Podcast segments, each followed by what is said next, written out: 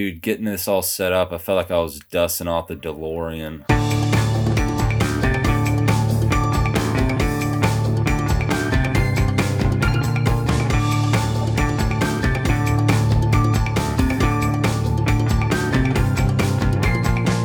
Hello and welcome to the latest episode of Movies Last Night. Zach, I was going to do this thing where I was I was thinking about it.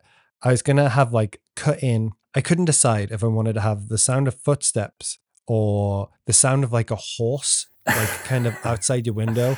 And then I was gonna cut it in and be all dramatic. And then it was gonna be like, oh, I think somebody's at the door. And then I was gonna have like a knock knock sound. And then I was going to be, oh, guess who it is? It's the Southern Gentleman. And I was going to, had it all planned out. If I was going to do an intro for you along the lines of that, what would you like? Well, when you said it, I immediately thought of uh, Laurence Fishburne as the cowboy from Pee Wee Herman. Was, Look who's at the window today. It's the Southern Gentleman. Well, I mean, so something along the lines of that then. yeah, just pop on in, give you give you some uh, some knowledge from my end of the view. So yeah, I uh, I think that'd be a funny intro right there. So, Zach, long time no see, or at least on the podcast.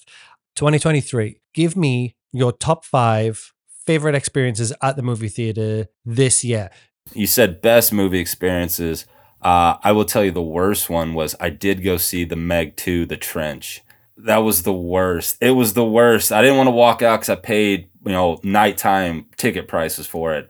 But it was hot garbage, dude. Hot garbage. Did you cancel your AMC Stubs membership? Mine comes up again for renewal October 27th. But yes, because uh, April and May and June were so bad, I just end up canceling it. And, you know, I've randomly seen seen movies since then. But I mean, this fall and winter time, you know, it's going to be the perfect time for me to re up on it at the end of October. I was just having that conversation the other day. I was thinking about canceling mine or putting it on pause for a while.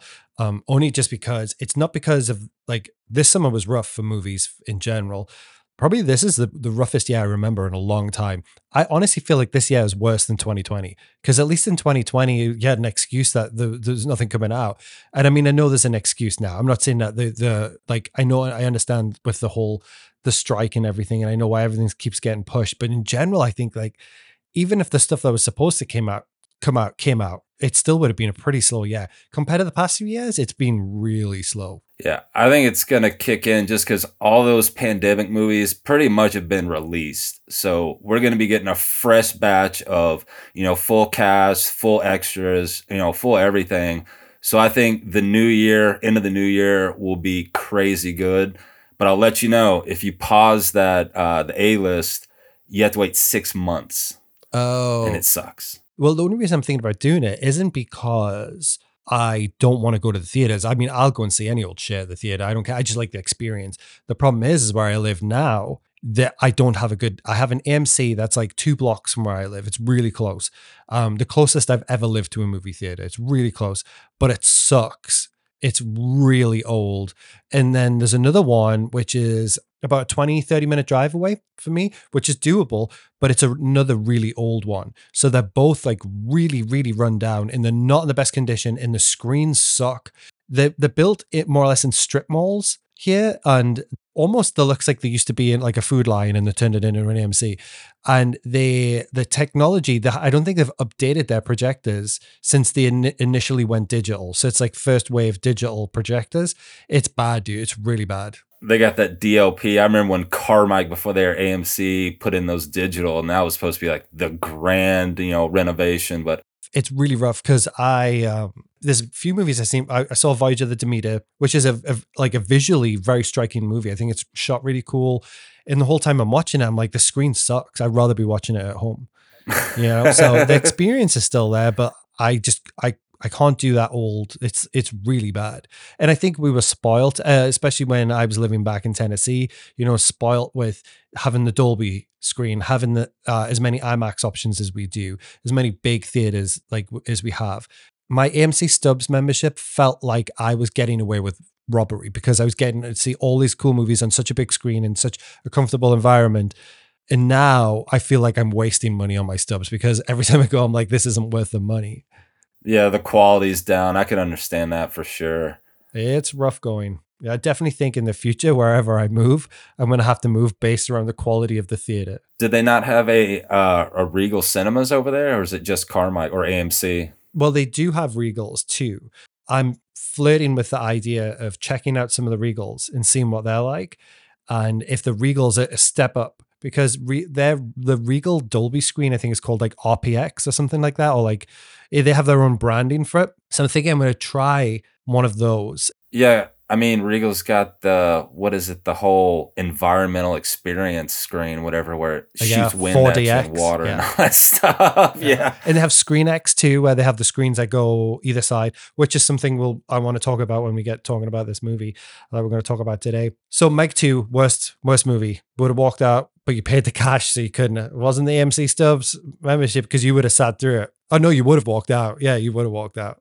I probably would have walked out, but it was, you know, $17, $18 for a nighttime movie is just unheard of, dude. It's crazy. Not for the Meg Two. Is it as bad as it looks? so like it they went sh- a lot of comedy in this and there's really there's no blood there's a lot of like shark attacks but it's like how many megalodons can you get out of this area i mean all of a sudden there's like five or six and then there's a big ass octopus and then there, it's just absurd dude it's it's so crazy You know what that is? That's like an HBO. That's like a Max movie for me. It hits Max, I'll watch it at home. That's pretty much how I'd roll with that. Okay, so the movie we're going to be talking about today is The Creator, which just came out, I would say about a week ago, last week, as at the time of recording, it just recently came out. So this is from Wikipedia. The Creator is a 2023 American science fiction film produced and directed by Gareth Edwards, who co-wrote the screenplay with Chris Weitz. The film stars John David Washington, Gemma Chan, Ken Watanabe, who I love. I just, I fucking love. I'm just going to get out of the way right now. I know you do. yes yeah Love him. Uh, Sturgill Simpson and Allison Janney. Allison Janney, love her too. Wonderful actress.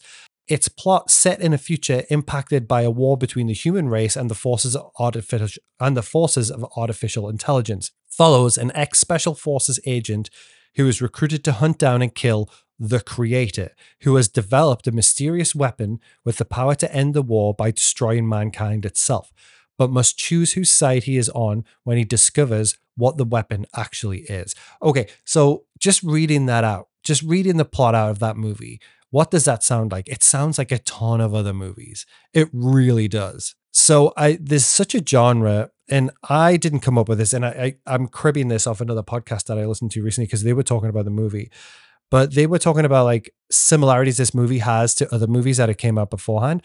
And they used a really good expression, and they're totally right. It's the uh, lone wolf and cub subgenre, where you have a grizzled old man protecting uh, a young child, be it male or female, and then going on some kind of a road trip, road trip adventure in order to, through saving the child, they're really saving themselves, redeeming something, redeeming something either about a negative trait they have, or they could be like a washed up alcoholic, a, a um, I'm trying to think, even a good example of this would be True Grit. Uh, the, both the original and the Coen Brothers remake, you know, where Rooster Cogburn is essentially like a washed up, washed up piece of shit it's it's it's like a genre it's a subgenre of movies and i didn't really think about it until this other podcast were talking about it because the whole time when i'm watching the creator i'm like i've seen this movie i've seen it and uh, this isn't me giving a review i'm not saying whether i like it or dislike it at this point but we've seen it correct Yeah, and it's it's not exclusive to the sci-fi genre of that style. It's every genre has it. Drama, uh, stuff like The Road with Viggo Mortensen. There's all types of movies that have that, where it's the older, you know, kind of adult who's protecting not even like a, the special kid that has special powers, but a child that needs help, and he's you know the adult already going through his own stuff. So yeah, it's not exclusive to just you know the style of movie that the creator is either. I was thinking of good examples of this, and somebody else already brought it up uh, that I heard was the The Last of Us, the video game and the TV show, very much along, and that is science fiction. But you're right, outside of science fiction, it totally exists. I think too, there's also another another trope of child with special powers. That's like another trope of a genre where, yeah, uh, I don't know if you saw the movie Midnight Special. It's a great movie I have not. huge recommend but that has that special child who uh, adults have to try and protect and uh, they do do go on a road trip in that movie too so like there's two genres there's the lone wolf cub genre and the special gifted child needs protecting genre in general. There's a movie I watched probably a month ago that is like this. It's a crap movie, but I love it. Uh, Babylon AD with Vin oh Diesel. yes, You know, he is protecting this special lady, like teenager girl. And you know, as soon as I was watching this movie, I started thinking of movies, and that popped up, and a no- numerous other ones popped up. But but yeah, I watched that recently, and you're right. It's just like that. yeah. I just thought it was interesting because I feel like there's a lot of DNA of other movies and other genres in this movie, and I feel like watching this movie. It feels almost like a love letter to those style of movies. It feels like a love letter to like the Terminator movies, to to it feels like a love letter to 80s action movies. That yeah, exactly. With especially with like the dialogue with the action stuff, and Allison Janney's character is definitely like a very action '80s Colonel type of type of character. But yeah, I mean, there's stuff that they took from modern movies like District Nine, AI, I- which I love the Spielberg AI artificial intelligence movie. Um, Ex Machina, I Robot You know, it's it's they took some older action style, and then they took a lot of the modern day uh, sci-fi slash AI stuff and kind of put different scenes. That's part of the movie. I won't get into it, but it's part of the thing. Is it kind of felt like they had a collage of you know different movies that we've seen before. You know what else I was thinking too? And I was like, actually thinking this while I was watching it. The scenes that feel like directly lifted from Aliens too. And then within that, more modern movies, Edge of Tomorrow, the Doug Liman movie, in the dropships, any a- any movie that's in a dropship, Predator, all of these kind of movies. It, it's just like there's you could honestly you could list probably about fifty to sixty movies that uh, whilst watching this movie would spring to mind because it's so many. Apocalypse Now springs to mind, obviously. A lot of war movies, Rambo Two popped in my head. Platoon. Yeah, exactly. There's so many movies because it's it just feels like an amalgamation of all these kind of things that the director or is influenced by.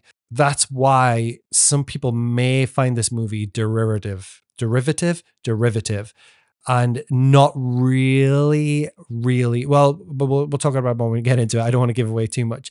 I mentioned the movie was uh, produced and it was actually produced and directed by Gareth Edwards. So what else has Gareth Edwards done? So let's have a look. We'll bring up his filmography. He doesn't have a huge filmography. I've seen all of his movies, and I'm guessing Zach, you probably have too. So going back from 2010, his debut movie is a movie called Monsters. Yes, awesome movie. And that was a Redbox special. I like that. Talk about a Redbox movie. That movie, I think, is wonderful. So he was the director of photography, did the visual effects and the production designer for that. So it's very much like he had his fingers in a lot of pies when he was coming out there. And I think this was his calling card. And I remember at the time, this is a very low budget movie and the special effects were great for the time. Oh yeah, for sure. And I think that's one of his real talents, like his real talents going through, and we'll talk about it with the creator too. There is a sequel to Monsters. Have you seen it? No, I didn't know there was a sequel. Yeah, but it's not him. So I'm guessing that put him on the radar for a lot of people because he was chosen to direct in 2014 the Godzilla movie, which I believe is the first of that reboot run of the Monarch Godzilla movies, which now incorporate King Kong, correct? Yes, correct. That was the first one to start it off with. And pretty good. Actually, it's my favorite of all of them, I would probably say. I agree. Uh, they got a little more crappier, a little more cheese, not cheesier, but just a little more hokey, I guess. You know, a little, too much comedy and stuff like that. I feel like, yeah, they definitely dropped off. I feel like he was playing the first one pretty straight. It feels a lot more, a lot more adult, a lot more serious, less goofy. Bryan Cranston as the dad, and he was legit great acting, you know, because at the beginning, his wife going down the tunnel trying to, and it's it's more of a serious take on it. So yeah, and real quick about uh, the director, I was reading that he basically learned to do v uh, visual effects and stuff like taught himself on his computer and stuff like that. That's wild. I guess for his first movie, I'm sure he got a lot of you know a lot of skill and practice doing that for sure. So, following 2014's Godzilla, then he popped off in 2016 with Rogue One, a Star Wars story. Once we were aware that J.J. Abrams was rebooting, or Disney was going to re- reboot Star Wars when they bought the rights to it, and Abrams was on board. And then we got the first trailer for Force Awakens, and everybody was like super hyped, and everybody's going to get ready to go back in it. To this day, I believe the one movie from that run post Force Awakens, post Disney purchasing that people still hold up and say is the best is Rogue One. That is everybody's favorite. It's such a separate story, but it's done in a to me a far more serious way. I like the characters are a lot more developed. Uh, so yeah, I can agree with that, no doubt. I think the reason why it's successful, and I've seen all of them. Like I, I'm, I'm not a star. It's I don't really have a horse in the race. I'm not a Star Wars guy, but I've seen all of them. And I think the reason why people latch onto Rogue One is just what you said. It's I think what people wanted. They want different stories. It's it's a movie that's not about one of the Skywalkers. It's a movie that's not about the Force. It's a movie that is a straight up war movie that takes place during a rebellion. And I feel like people were, don't give us the same movie we just had. Don't give us the Star. We want to see more things in the Star Wars universe, but why can't we do all these interesting new side stories? And I think that's the route they should have went down instead of doubling back down on the solo movie and then the two sequels to Force Awakens. And I, I eventually, like, I think that they shot themselves in the foot. They were going in the right direction with Rogue One, and they should have stuck with that. Kathleen Kennedy kept trying to squeeze that sponge out to get as much Star Wars as you could get out at one time. But yeah, it's like they just, it was so old. I didn't even watch the last Star Wars just because I didn't feel any need. But Rogue One, I've seen that movie probably 12 times. And it's just because, you know, Mads Mikkelsen's in it. And it's just a fresh story, even when, like, because we've all seen the Star Wars movies, the old ones a billion times. We all know them. But, you know, when Rogue One came out, it was, it was like the first fresh Star Wars story that had nothing to do with any of the Skywalker stuff, really. So, yeah, that movie's great. It's been a while in because really, 2016, 2023. So that's a seven year gap. Now, obviously, the pandemic would have put, took, took two years off them. So we'll say it's like a five year gap, essentially.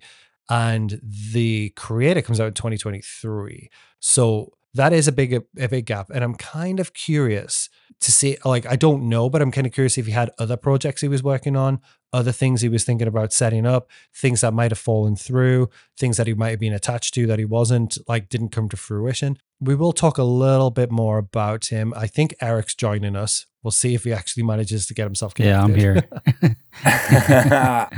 oh, he's oh, here. Here he is. Here he is. We can hear you, Eric, but we can't see you. Oh, I thought it was turned on. Okay, hold on. Let's see that handsome face. Good enough. oh, God. Good enough. It'll do. Okay, Gareth Edwards, Eric. We've just been talking about him. He was born on the 13th of July, 1975, in Nuneaton, Warwickshire. He's of Welsh parentage. That's irrelevant. I don't know why I'm reading that out. Who cares where he's from? um, but he's always he said he always wanted to direct his own films since childhood stating that star wars is definitely the reason that i wanted to become a filmmaker now i think that says so much about him. If Star Wars is the reason you want to become a filmmaker, that really, really resonates in the creator when you watch the creator because there's so much visual cues, I think, in the creator that's taken from Star Wars. There's a ton of visual elements directly lifted from it. And I think that's the kind of movie, the style he's trying to make. Yeah. Did I mean, did you already talk about how, like, what you were thinking about uh while you were watching it like as far as influences like the move the other movies that you saw within it yeah and it's so funny that you that's the first thing you bring bring up because me and zach just listed off a ton of movies where we're thinking let me ask you this eric what because the whole time i'm watching the creator i'm just thinking about all these other mm-hmm. movies like literally the whole time i'm watching it. How about you? What sprung to mind? Well I, I you probably already mentioned it but like the one of the first things that popped into my mind was elysium especially like later on in the movie. A little small bits of like Blade Runner are in there. Star Wars is obvious. And what which which other ones did you guys bring up? Because I'm probably just forgetting some right now. Uh, I said a mixture of you know District Nine, certain Avatar scenes that look like Avatar for sure.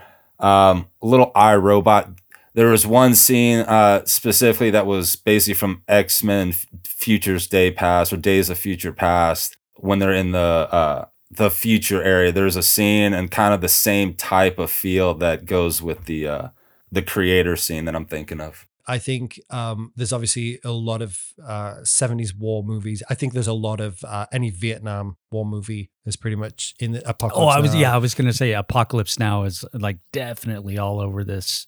like you said, Blade Runner. There's a few scenes I was definitely thinking of Blade Runner. A few scenes I was definitely thinking Star Wars, the original trilogy for sure. There is, I, I mentioned as Act Two, Aliens. Anything involving a dropship, anything involving a ragtag crew of mercenaries, Predator. The list goes on and on. We've already talked, but yeah, it's funny. You, it's funny that's the first thing you mentioned because the whole time I'm just watching it and, I'm, and like, so he was born in 1975, which makes sense. It makes sense that he grew up on a lot of the same movies that we grew up on.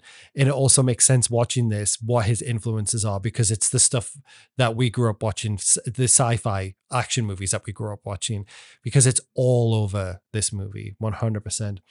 And I think really there's not too much to really go into about him. I think he's very, he's an interesting director. I think he's obviously clearly, and I'm guessing this is why he's getting these these movies, is because I think he is very capable of making something that looks incredible for not a lot of money. Because apparently this movie only cost like $80 million to make, which Wow. Yep, yep. is cheap when you think about because uh, if you were to compare it to I'm trying to think if you were I'm trying to think of what you could come like say for example Ant-Man and or or even like Avatar or something like that those movies are in the hundreds of millions of dollars. Yeah, Indiana Jones was like 400 million or something like that. that's wild was it?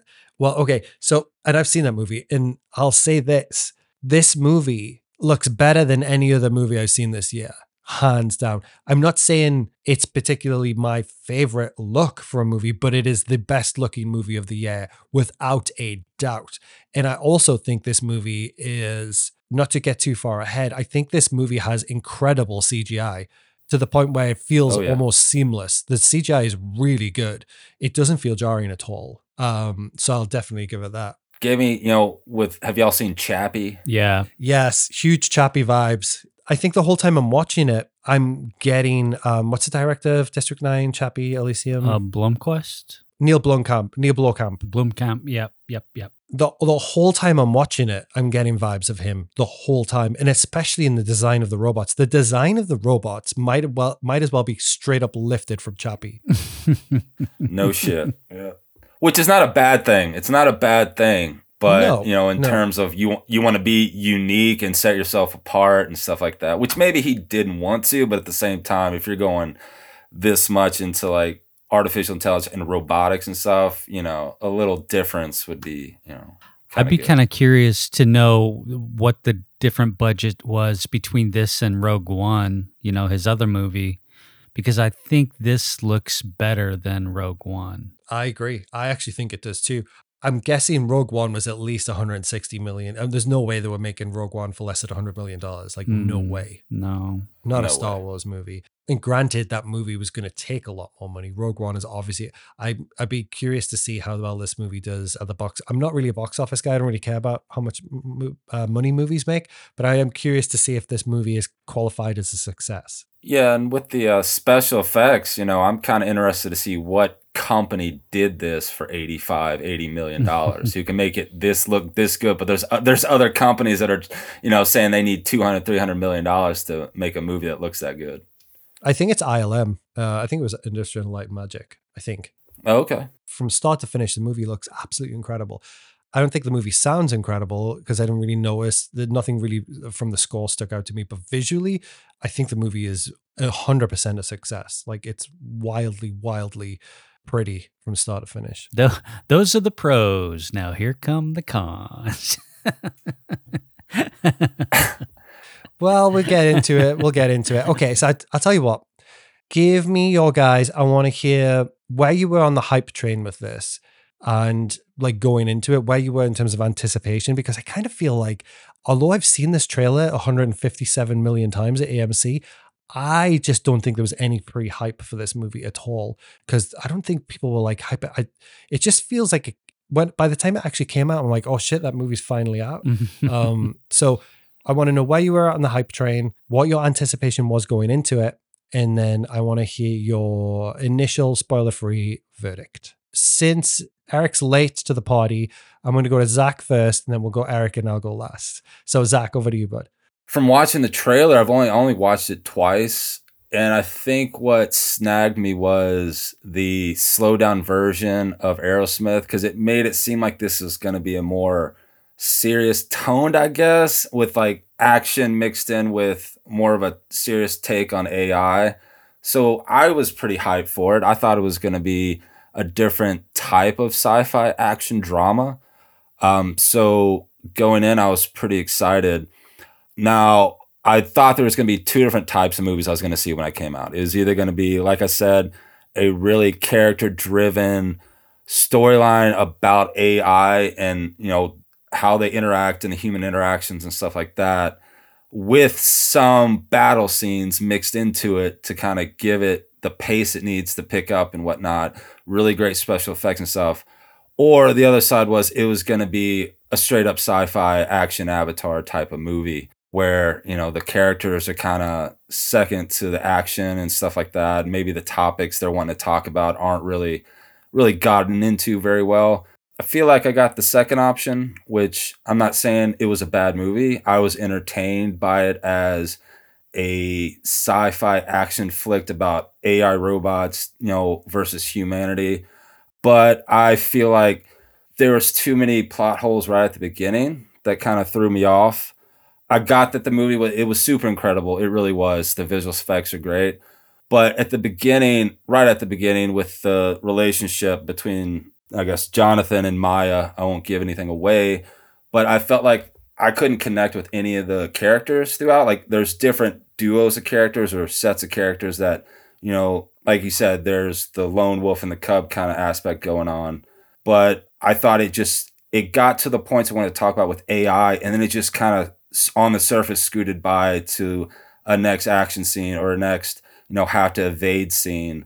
Um, so i didn't connect with it because i thought the trailer i was going to be really into like an ex machina or a an ai artificial intelligence steven spielberg mix where you had great visuals but like even artificial intelligence uh, with haley joel osment there's some serious like character stuff about contemplation about being human or not being human and that's all within this huge Spielberg world, and they I really connect with that movie. And then with the Ex Machina, you know, that's a whole just test on what do you think about that type of artificial or fake artificial intelligence kind of stuff. So I was I was I was disappointed just because I got more of a straight action movie that I've seen a bunch like we just talked about we've seen a bunch of different times kind of meshed together but I thought that you know the main relationship that was supposed to push Joshua through this whole movie, just I didn't have a connection to it. So I was more enjoying the action stuff, which at the end of the movie I kind of was pissed because I wanted a more serious dialogue based movie, I guess you could say, with AI, where it was just I guess just more toned down and serious because the trailer showed the action, you know, the battle scenes, but I thought it was going to be more I guess just introspective. I don't know, more celestial or you know, more detailed about like humanity and our AI. So that was just me though. Eric. Uh, my hype, I didn't have a lot of hype like going into it because I feel like I saw the trailer. I was like, oh, that looks interesting. I'm a little bit opposite when the with the Aerosmith stuff. I'm like, I'm kind of tired of them like dredging up old rock songs or like songs of the 90s or whatever to to sell a movie to me, you know, like a Led Zeppelin song in one of the the Guardians of the Galaxy trailers or something like that. It's just like they seem to to be kind of going in that direction with the with the music selections, and it just kind of seems silly to me. I want to say like Zach, I saw the trailer a couple times, and then I was like, oh, I mean, that'll be interesting. That'll be. I was thinking that'll be an interesting end of the year movie. And then out of nowhere, it was like, oh, it's opening this weekend. I'm like, what? I I had no idea. I had like I had no idea it was opening up this soon. And then so my anticipation for it was just kind of wasn't wasn't super high, but I but I do out of all like to say this if we're just talking Star Wars, I'm not a, a huge Star Wars fan by any stretch of the imagination. I mean, people who know me know I I have very harsh feelings about Star Wars. But of all of them, all the past ones, or the newer ones that have come up, uh, Rogue One was by far my favorite because spoiler alert, everyone dies. So I thought that was oh, that's nice. That's refreshing. you know, that's a fun little take, even though you kind of know what's going to happen.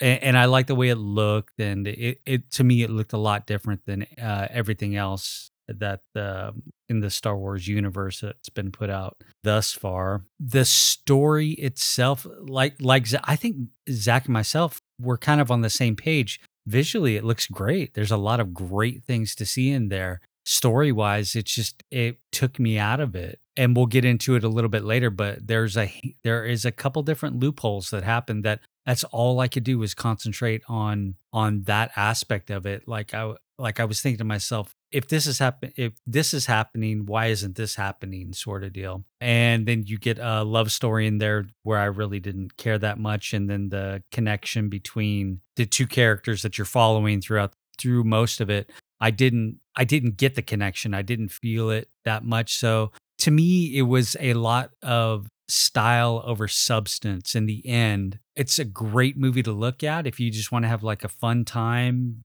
watching an action movie. Great. I mean, I think it's for you. But if you're looking for something deeper on the subject matter, you're not going to get it here, as far as I'm concerned. It's funny because going into this movie, we'd all talked about seeing it and maybe doing it for an episode. I was super curious the minute I saw this movie, because I think I saw the movie like the day before you guys did because you guys went together, didn't you? So the day before you guys went, I think I saw the movie. And as soon as I, well, actually, even watching the movie, all I could think of was like, I wonder what Zach and Eric are going to say about this. Because I immediately, I would say within the first 20 minutes, I'd already, I knew what I thought of the movie. Like, I knew nothing was going to change it. I knew exactly what kind of a movie this was. I knew exactly how I was going to think about it within 20 minutes of seeing the movie. And honestly, I'm right there with both of you.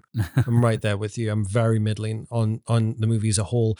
I don't think I was very hyped to see it. I think that the trailer showed so much that going into it, I was like, well, I feel like I've already seen this fucking movie through the trailer and because what the trailer was showing me. So the only reason that was really pulling me in was because I thought it looked really cool visually. So I was like, that was what was really pulling me in. And that is basically what I got out of it. I think it's, like I said before, I think the movie looks incredible. I think that the movie, if the rest of the movie could match the way it looked, it would be like an all timer. It would be like a, I wouldn't say like a Blade Runner, but it would be like a Blade Runner 2049 because visually, if, if everything was on that same level, it would be a hell of a fucking movie. It's just not though. That's the problem. Is there's only one thing operating on that level, and that's the way it looks. The CGI, the on location shooting, which looks beautiful. I feel like I'm going all over the world. And I said this when I came out of the movie, and I mean this sincerely. I felt completely transported to wherever this was when I was watching the movie because it was so fucking opulent visually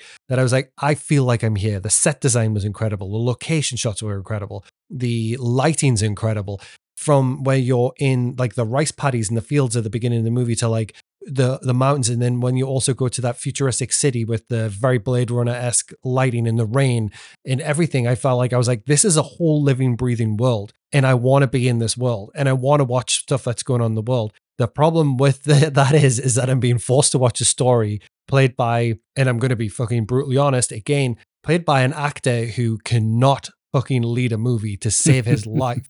Yep. And then I'm I'm being forced to try and buy in to this narrative, which is a movie I've seen a hundred times before. I've seen better versions of this movie before. Everything else around the movie just doesn't work. It just fundamentally doesn't work. There's no chemistry between. We're supposed to buy into the fact that there is a uh romantic this isn't spoilers this is romantic if you've seen the trailer you've seen the fucking whole movie anyway so there's a romantic relationship between Gemma Chan and John David Washington. And both of them are incredibly attractive human beings. Both of them have zero chemistry with each other. None. No chemistry whatsoever. And it's not even so much their fault, is the movie doesn't even write in anything that is even believable between the two of them. We're just introduced to them as a couple, and then we get a tiny like um flashback to how they meet. And then that's it. And then we're supposed to believe it's like this love that will last forever there's just so much about the movie that's just rushed through and there's no time given to it. The whole time I'm watching it,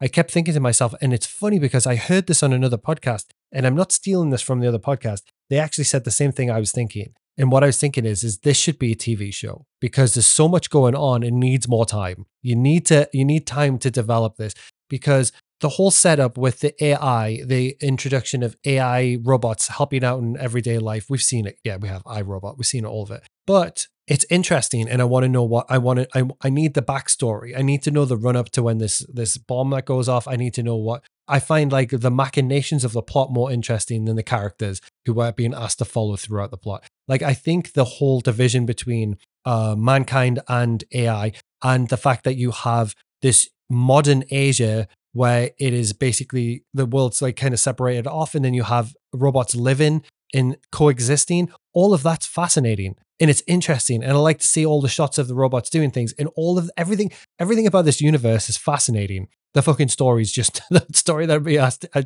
no, I don't care about it. The little girl who is the AI robot, who she's basically the weapon she's fantastic. She's very cute. She does exactly what she needs to be in one of these movies. She's adorable. She can she she has presence. She captures the screen when she's on. I'd watch a movie about her. She is out acting John David Washington in almost every scene. And now I don't know if it just sounds like I'm beating up on this guy and I'm like being a dick about him, but like I can't be the only person that thinks he's just he just doesn't have it. He's just not he's not No. captivating. Yeah. He's not. I think it's I think it's because his dad is Denzel Washington, so that gives him kind of a leg up a bit on some auditions. I would hmm. think. Oh, I'm sure. And like, don't get me wrong. I think he's good in BlacKkKlansman. yeah. oh, I like that you movie know? for sure, but, But like post BlacKkKlansman, every time I see him in a movie, he's just he just doesn't.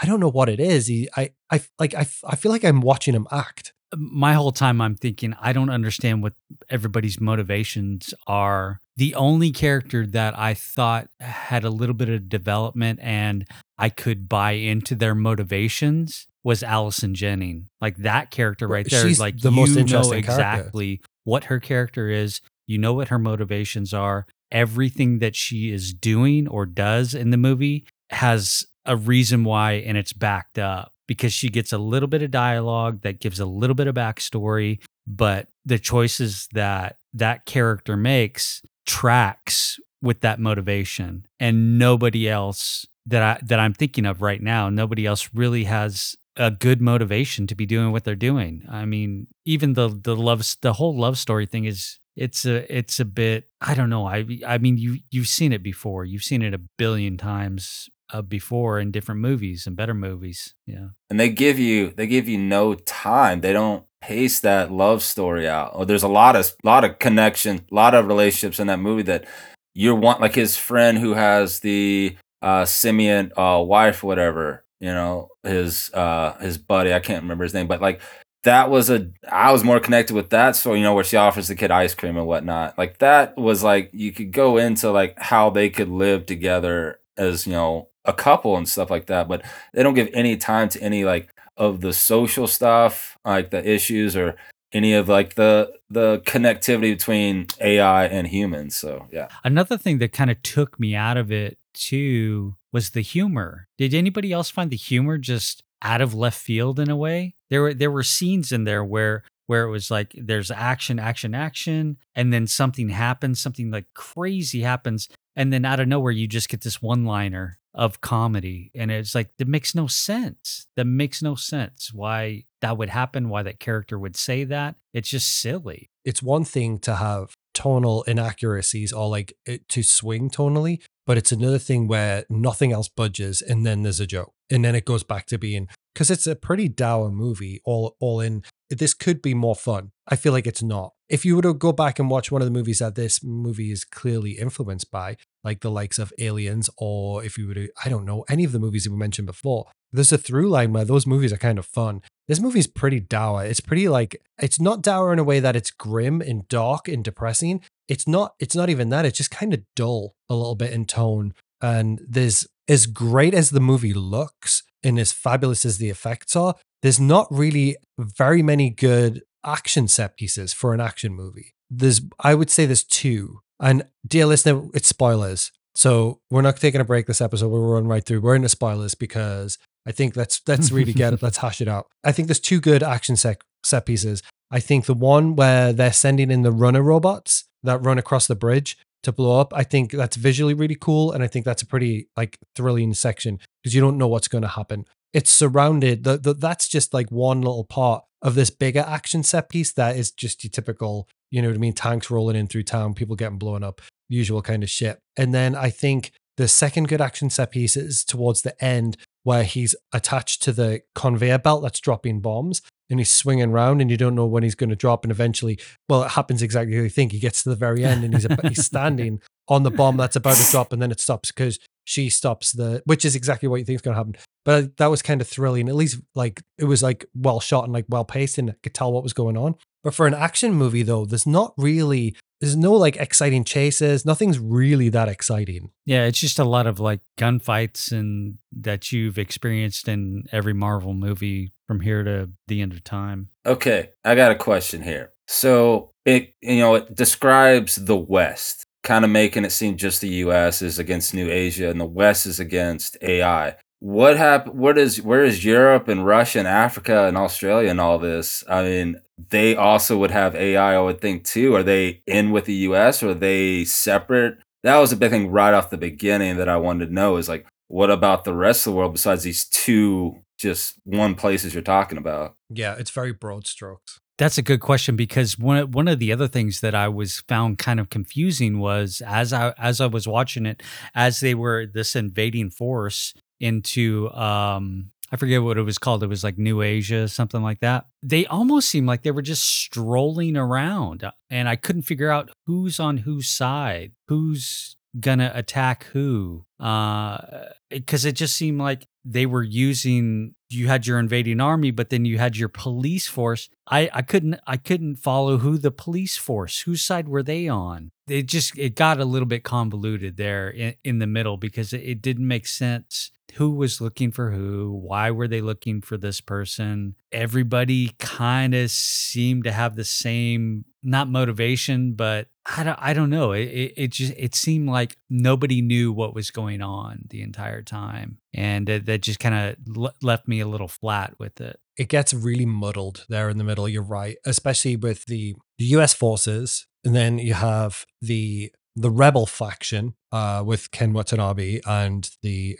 I do think. Side note though, the of the rebels, there's Ken Watanabe who's a, a, a robot, but then there's a other robot who's just doesn't have a human face. He's just a robot. yeah yeah, yeah i know what you're talking about He's pretty badass. I think that robot's cool as shit. And like the whole, I'm watching, I'm like, that's like, I'd like to watch his story. Yeah. Or that, yeah whatever. You know what I mean? yeah But but like, and then you also have in what's it, Zach? New Asia. It's called New Asia. i think i think it New was Asia. called New yeah, New Asia. So. In New Asia, you also have robot police forces, and then are they operating with the rebels? Yeah. Or are they operating? yeah. So it gets like kind of confusing. I couldn't understand whose whose side is everybody on. Who? Why would the why would the police faction of New Asia be against a rebel faction that it, they're fighting for the same thing, aren't they? for the rights of robots. Yeah. it, it didn't make sense. Well, that was my thing is that like in the middle of that scene you're talking about stuff, they pull out this whole social thing with you know the cops beating the civilians and the cops like oh being over like the robot cops being overly aggressive.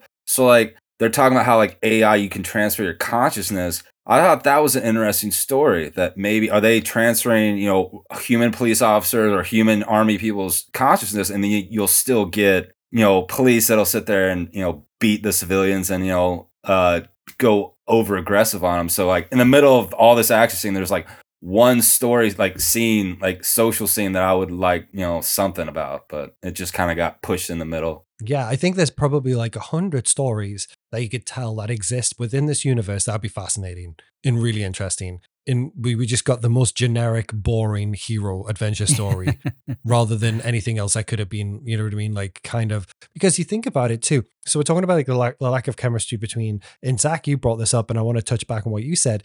John David Washington and, and Gemma Chan, the well, we'll get into her character too, because her character's confusing too. Like that whole subplot with her is super oh, confusing. yeah, don't let me forget this. I have a major question that is Yeah, we, we're gonna talk Yeah, about yeah, them. Yeah, we don't really buy their love love story. But Zach brought this up too. His friend, who was also undercover with him, who uh, we get introduced to the beginning of the movie where he breaks into the house and he and he starts talking to him and he drops his cover. That's how Gemma Chan finds out that he's a, he's he's a double agent or what have you. Flash forward five years later, and then we are reintroduced to that character, and that character has gone from being a U.S. Special Forces agent sent to destroy and hunt robots to living in what looks like some kind of a bootleg robot factory where they're making robots on the cheap. And then he is in what we find out is a romantic relationship with an AI robot. That relationship is fucking fascinating. And when she gets blown up and he's lying there holding her, I'm like, oh, that that feels really real and that feels really genuine. And that that's a really interesting. I want to know his story. How did he go from being to that to end up there? Five years later. What happened in those five years to put him working in that sweatshop or wherever it was in New Asia with that lady? And their relationship's super cool. I think that's super fascinating.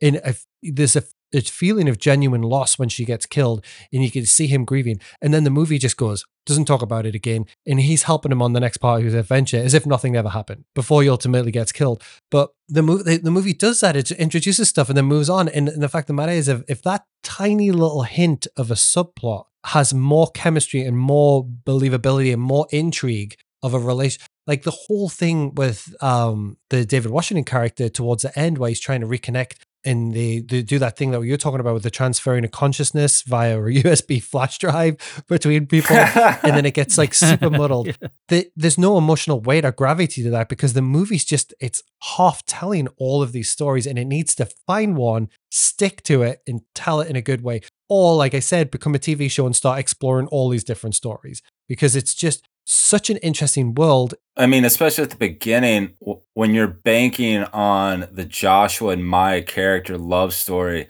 is going to drive Joshua the entire movie. And you want an audience to go with him on that, and it, you give him maybe three or four minutes with her at the beginning, and I'm sorry, there's no way she survives that nuclear blast. That's like a tactical nuke that blows her up. I, I just find it so impossible. That's a loophole for me right there. Yeah, she's in a coma, and I'm like, are you fucking kidding me? She would be eviscerated. No burns, like, nothing. Yeah, she'd be crispy, if anything. God, she looked like Freddy Krueger, dude, or Deadpool. And like Eric, yeah, let's talk about it. Let's get into that because are you going to say what I think? Like, I'll tell you my my bone of contention, or the thing that really threw me with that. Go for it. Yeah. He is there to track down and keep an eye on.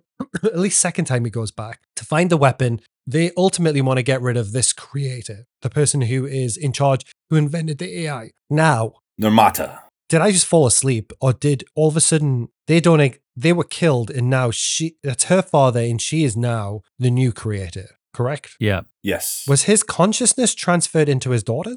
I don't think so. I, I think uh, he just passed along some sort of knowledge to her, but I don't think his consciousness was USB'd into her now. Okay, so what what's your beat?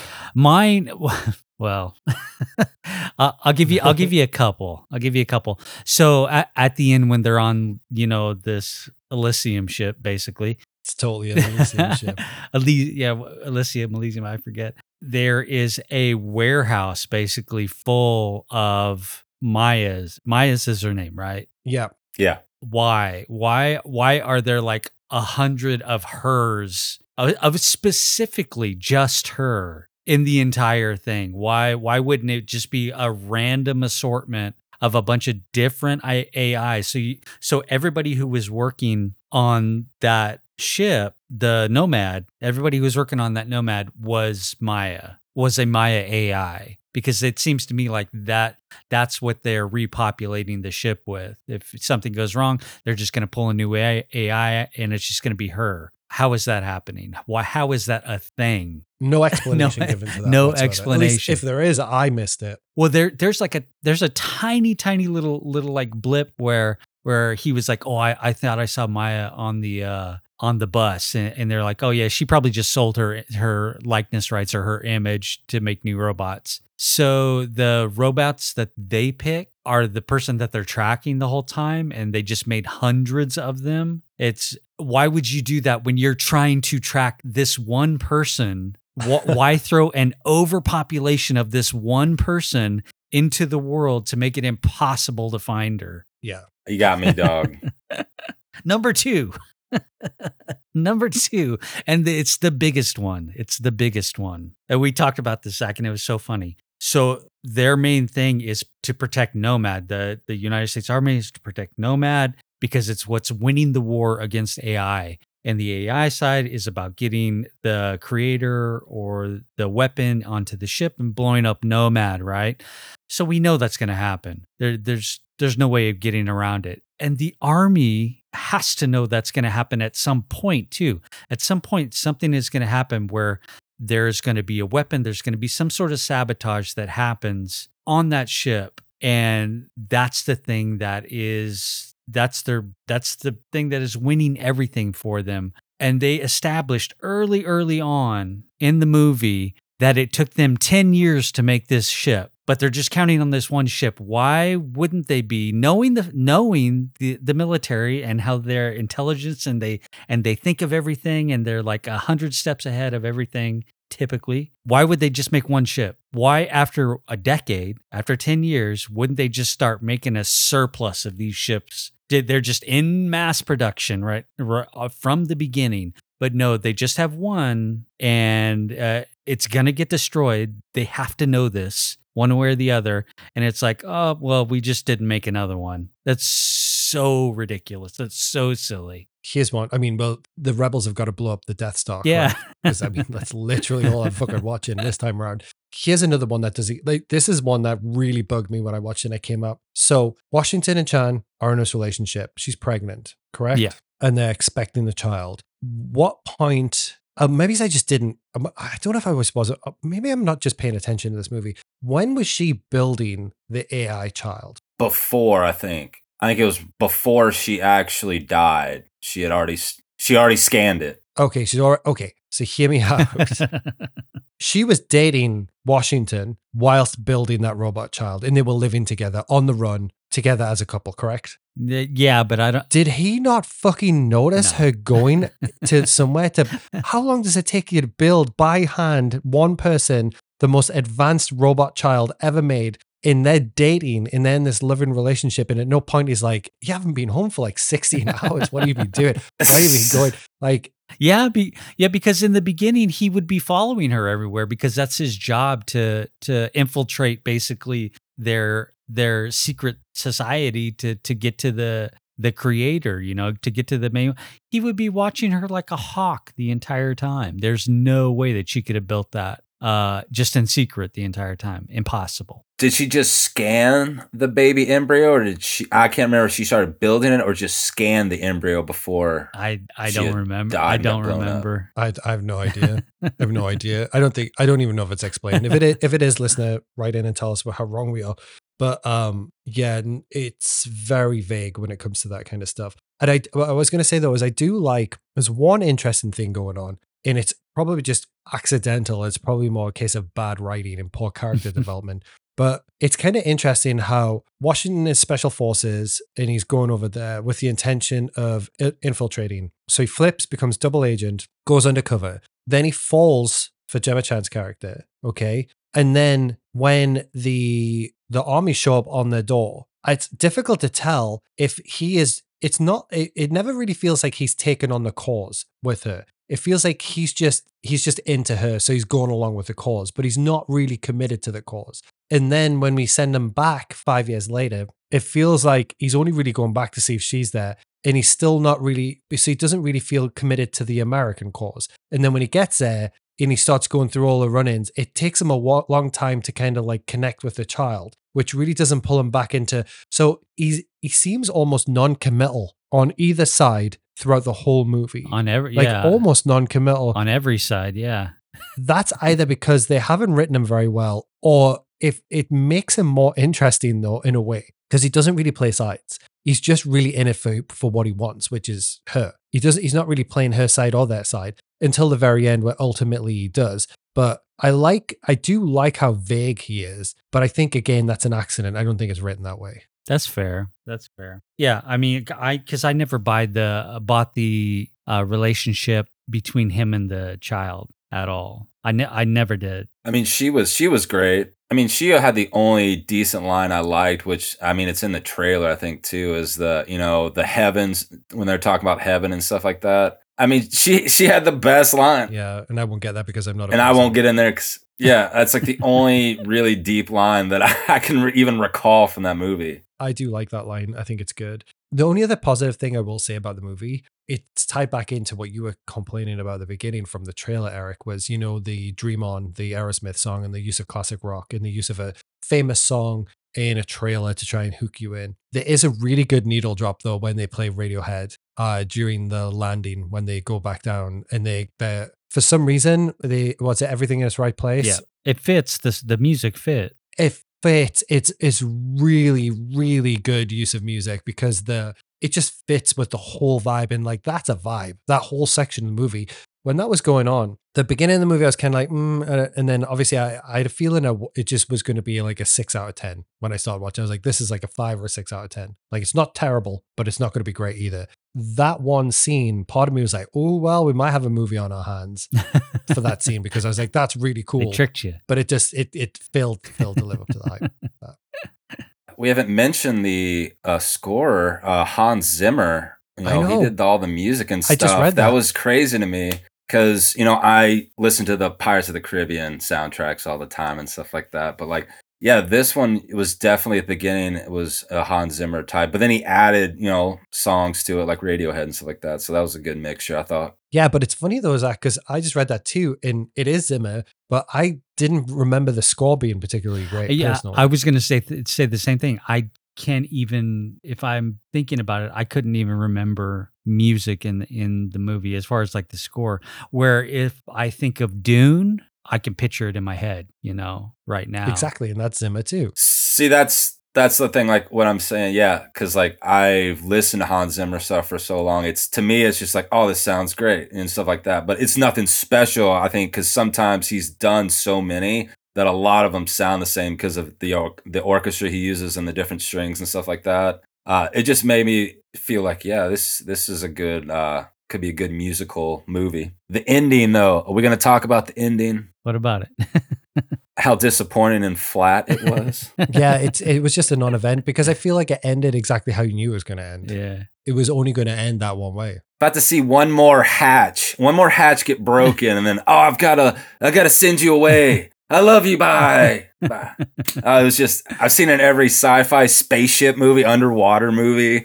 You know, they got to let somebody's got to stay behind and save whatever. Yeah. Before even watching this movie, you've seen the end of the movie. I was going to just say you you already brought it up. We we've seen the Death Star blow up. So exactly. it was just yeah, and like also too, if the nomad is so important, why do you staff it with like eight gods? yeah. Where's the jet fighters? Where's the bombers? Where's like the accessory force to help protect the airspace around? Oh, this that's thing? that, Exactly. that's a great point eh, because you would think they would put it in space, something like that. You know, where it is difficult to get to. It's just in the sky. All the AI has to do is construct like a handful of like I don't know kamikaze jets, suicide, whatever, Yeah, just fire them at it. Yeah. rockets, anything, and just constantly a 24 hour just barrage of weaponry at this thing because it's just like right there in the sky. I thought the targeting system was pretty cool. I I I like that. super cool. it. Yeah. It was really cool. It was like again about like the ship itself too almost looks like the ships from Tron with the two legs that go down and like a big space invader. Again, you've seen the movie, but you've seen the design of the you know, and Blomkamp, God bless him. Yeah, you're right. You're thinking of Elysium when you I, Elysium's such a better movie. Yeah. District 9 is such a better movie. I think Blomkamp's a real talent. I don't know what happened to him, but he's just a real talent. And yeah, I've seen this movie and every everything in this movie was seen. We've seen Yeah. seen it all.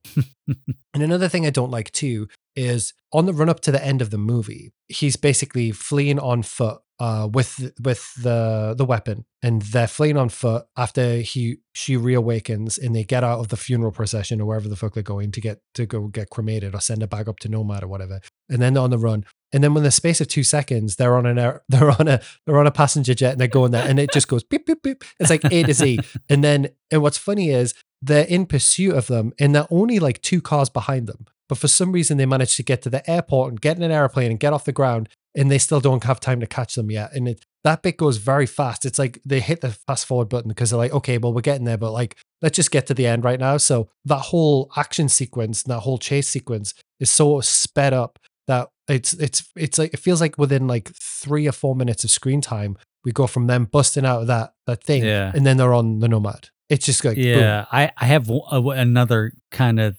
thing with it now that I was thinking about it is they basically give him the kill switch on her because she wouldn't let them kill her, right? You mean to tell me they they captured her and they're not just gonna firebomb her right on the spot? They're gonna keep she's just a machine. Yeah, she's just a machine. They're just they're but they're gonna lock her in this like sealed tight vault and go in there and try and like sonic blaster or whatever, but she won't let it happen because what she stops the technology. Just I don't know, throw a firebomb in there and you're good to go. It's just like there there's so much like it's it's like wishy washiness to certain characters.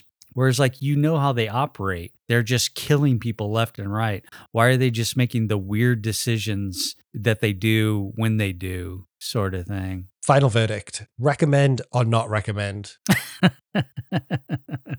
Uh, I would max this shit. Just max it or peacock it. Yeah, I would say if if it's available in IMAX, go see it in IMAX because I'm sure it looks and sounds good in IMAX. Um, other than that, you you can wait for it to stream. I think. I agree. I, I don't think you need to rush out. I think the only nees- reason you should go out and rush out to see this movie is if, like you said, if it's on a Dolby screen or an IMAX screen, and you can see it in the best, biggest, most beautiful screen, see it because it's worth it for that. It's a spectacle. It's definitely, a spectacle. It's a spectacle. Yeah. Um, but other than that, no, you can save it. You can save it to rent it. I don't I don't dislike the movie. I just don't really particularly Yeah. like the movie. I mean, that's I'm fair. Very That's fair. I, I mean, by the end of it, I was just kind of like, that, that was silly. That was kind of ridiculous. But I mean, it, it was weird. It's like it wasted my time, but it didn't waste my time. So it was like, yeah, it's you're right there in the middle. It's like five out of ten. Yeah, it's an easy. It's an easy score. Well, let's sunset this. I'm going to go and eat because I'm Yeah. hungry. I'll say real quick just before I go. Uh, Zach and I were talking earlier on, Eric, and I was asking Zach if he thinks he's seen his number one movie of the year. Zach's not 100% sure- certain that he has seen his 100 number one movie of the year so far because we've obviously got some bangers coming out towards the end of the year. Eric, have you seen your number one movie of the year? Do you think you're going to be, have you seen something that you don't think you're going to be swung on? to be honest, I have not seen a a lot of movies that I think would make like my top three. I've seen some stuff that that I've definitely put on a list uh, that could get knocked off, but I don't think I've seen my favorite movie of the year yet. There, there's probably like three or four movies that I have seen. One was earlier in the year, one was about the halfway point, and one was recently. But I, I'm of the opinion that everything that I think will be on that top top tier is going to happen in probably November, December. Yeah. Well, put it this way you're just waiting on Five Nights at Freddy's on you. Oh, I'm gonna see that. Don't be laughing. I'm gonna see that, are. y'all. I know you are, Zach. Yeah, yeah. That was fun, guys. Enjoyed it. See ya. See you guys. okay, well, that wraps it then.